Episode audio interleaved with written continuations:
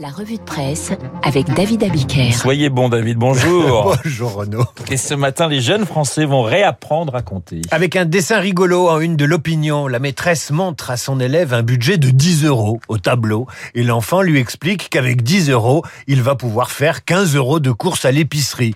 Alors la maîtresse évidemment est sceptique, mais l'enfant lui répond que si, que si, il va pouvoir faire ses courses avec le quoi qu'il en coûte. C'est le dessin de CAC pour illustrer le retour annoncé des mathématiques en première et pour tous les élèves. 90 minutes de maths hebdomadaire en tronc commun annonce l'opinion dès la prochaine rentrée pour contrer des décennies d'abandon de la matière, stopper la dégringolade du niveau, faire remonter la France aujourd'hui en queue de peloton. Ces 90 minutes de maths en tronc commun, une parade illusoire, une rustine. En 1h30, on ne fera rien, fustige des enseignants. Il faut dire que le malaise est profond. Si vous ouvrez le Figaro, page 10, que lisez-vous? Que le niveau des profs de maths inquiète. Non seulement le niveau, mais le nombre d'aspirants à ce beau métier. Hier, on apprenait qu'à l'examen du CAPES de maths, il y avait moins d'admissibles que de postes à pourvoir. 816 admissibles pour 1035 postes de profs de maths. Normal, explique le Figaro, l'éducation nationale exige désormais que les candidats justifient d'un Master 2 ou d'une première année de Master 2, donc d'un meilleur niveau qu'autrefois. Ils sont logiquement moins nombreux. N'empêche, l'an dernier, 2075 candidats se sont présentés pour 1167 places. En 2005, il y avait deux fois plus de candidats pour le même nombre de postes. Pire, la barre d'admission au CAPES de maths en 2019 et 2020 et 2021 n'était pas à 10 sur 20. Non, elle était à 8, à 8 sur 10. 8 sur, euh, 8 sur 20. Ah oui, parce que 8 sur Donc, 10, ouais, euh, ouais. ça aurait été... Donc, quand le niveau des élèves en maths baisse, celui des futurs profs baisse également, et on entre ensuite dans un cercle vicieux. Mais là, c'est plus des maths, c'est de la géométrie. Alors malgré la baisse du niveau en maths, l'actualité fait ses comptes. Inflation, taux d'intérêt, croissance, le monde en état d'alerte. Les banques centrales relèvent une à une les taux d'intérêt pour essayer de contrer la flambée des prix. Ça, c'est la une du Figaro. Pour comprendre quelque chose à l'économie, bah, il faut un minimum de connaissances en maths. Prenez aussi la, la une des échos, licenciement. La réforme de Macron validée par la Cour de cassation hier et plus précisément la réforme des dommages et intérêts en cas de licenciement abusif. Le barème prud'homal doit s'appliquer systématiquement quel que soit le profil du salarié. Là encore, il s'agit de faire des maths et de faire des comptes. Avant cette réforme, quand un entrepreneur licenciait un collaborateur, il était impossible pour lui de calculer combien ça allait lui coûter. Avec ce barème, explique Étienne Lefebvre dans son édito des échos, il va pouvoir faire des calculs à l'avance. C'est déjà ça. Savoir compter, c'est important et les salariés le savent bien puisqu'ils participent de plus en plus au capital de leur entreprise. On apprend ça aussi dans les échos.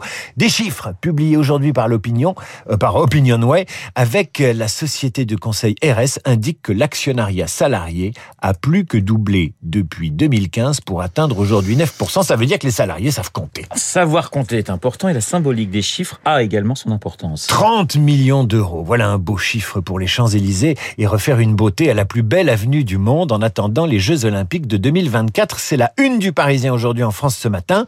Un réaménagement des Champs-Élysées complet de la Concorde à l'Arc de Triomphe. Rénovation des trottoirs, valorisation des terrasses, accessibilité des espaces verts et bien sûr moins de voitures place de l'Étoile en passant de 12 à 8 le nombre de voies de circulation. Si le modèle c'est la rue de Rivoli, attention aux résultats. La maire de Paris l'a dit hier, il faut redonner aux Parisiens le goût des Champs-Élysées. Et c'est vrai, c'est vrai qu'entre les gilets jaunes, la pandémie, des matchs de foot à haute tension qui amènent aux Champs-Élysées une clientèle un peu énervée, il y a du travail pour faire revenir les Parisiens sur la plus belle avenue du monde. Il y a donc les Parisiens ce matin dans l'actualité, et puis il y a les touristes. Le premier adjoint l'a dit, cette avenue doit être ce que vous voulez voir quand vous venez de Tokyo ou de New Delhi. Elle doit étonner et surprendre les touristes. Alors pendant que les touristes viennent à Paris, des Français quittent leur pays. Page 14 du Figaro, un papier sur ces Français qui sont déçus par la France et qui la quittent. Insécurité, communautarisme, cancel culture.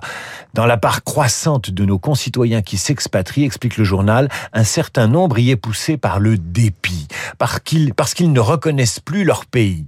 Portugal, Hongrie, Grèce, ils vont chercher là-bas les valeurs qu'ils ne retrouvent plus en France, des traditions, une identité assumée, une insouciance, un art de vivre. Vous lirez le témoignage de Christophe, 60 ans, conseiller en finance, qui dresse de son pays un portrait apocalyptique. Des filles qui se font violer en pleine rue, des gamins qui se tuent à coups de couteau, des policiers qui se font attaquer comme les pompiers. Une femme brûlée vive parce qu'elle voulait vivre normalement. Le Burkini qui devient un non-sujet. Christophe qui a réalisé que même le 16e arrondissement de Paris n'est plus un sanctuaire. Originaire de Nantes, il a vu cette ville sombrer dans la délinquance. Christophe a donc jeté son dévolu sur le Portugal, paisible, valeur familiale, respect. Bref, il est prêt à décamper pour y prendre sa retraite. Laure, elle, a quitté Aix-en-Provence pour la Hongrie. Vous vous rendez compte, quitter Aix-en-Provence pour la Hongrie, il faut le faire, parce qu'il y a en Ah, moi, je France... serais resté peut-être hein, quand Bah, même. hein. Peut-être, ouais. Mais enfin, Laure, elle a bon, c'est quitté, elle a quitté Aix-en-Provence parce qu'il y a en France plein de gens qui ne respectent pas nos lois. Mon fils s'est fait voler son scooter, ma fille interpellée par une bande de racailles, et nous avons été plusieurs fois cambriolés. Laure a donc choisi un village résidentiel de Hongrie près du lac Balaton, où elle ne verrouille même pas sa porte quand elle va faire des courses et où elle n'est pas inquiète quand ses grands qui ont trouvé du boulot rentrent avec 10 minutes de retard. Paul, qui travaillait dans la distribution, est parti en Grèce. J'ai perdu 2000 euros de salaire, dit-il, salaire mensuel. Mais il m'en reste plus à la fin du mois. Alors là, la Grèce, euh, effectivement, j'hésite, parce que là, ça peut être plus sympa. Et Franz-Olivier Gisbert est d'accord avec moi. Attendez, Paul a choisi l'île grecque de Naxos. Ici, les gens se disent bonjour. On bosse 70 heures par semaine. Là, je demande quand même une vérification du papier du Figaro. Et on trouve le temps d'aller se baigner. Les gens se disent bonjour.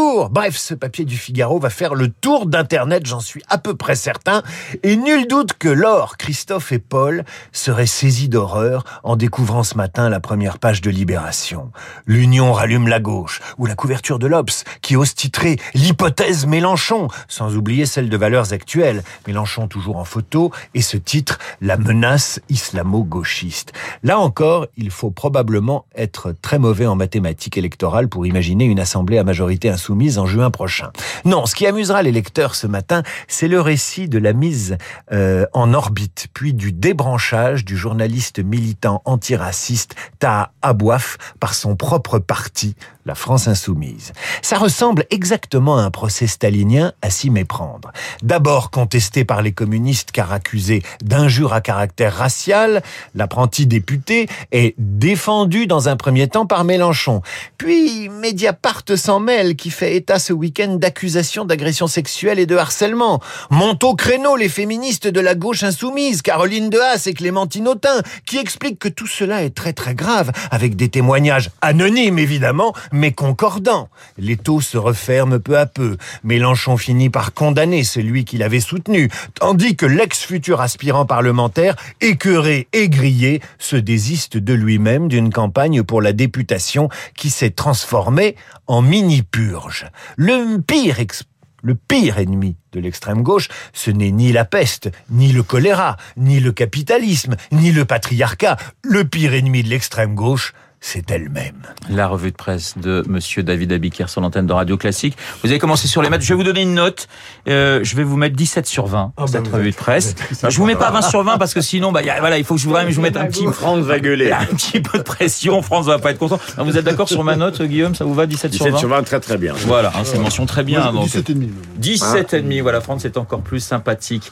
Euh, eh bien, deux mètres des mathématiques. cela étant dit, vous avez remarqué, il ressemble de plus en plus à Jack Nicholson dans les infiltrés, Gisbert. Eh ben, C'est un violent. J'ai pas la barbiche. C'est un violent, on va constater cela dans, dans un instant, esprit libre, mais un, un- un violent, mais aussi une bonne dose de douceur, Franz-Olivier Bah oui. Gisbert et Guillaume Durand, Gentil. esprit libre, donc.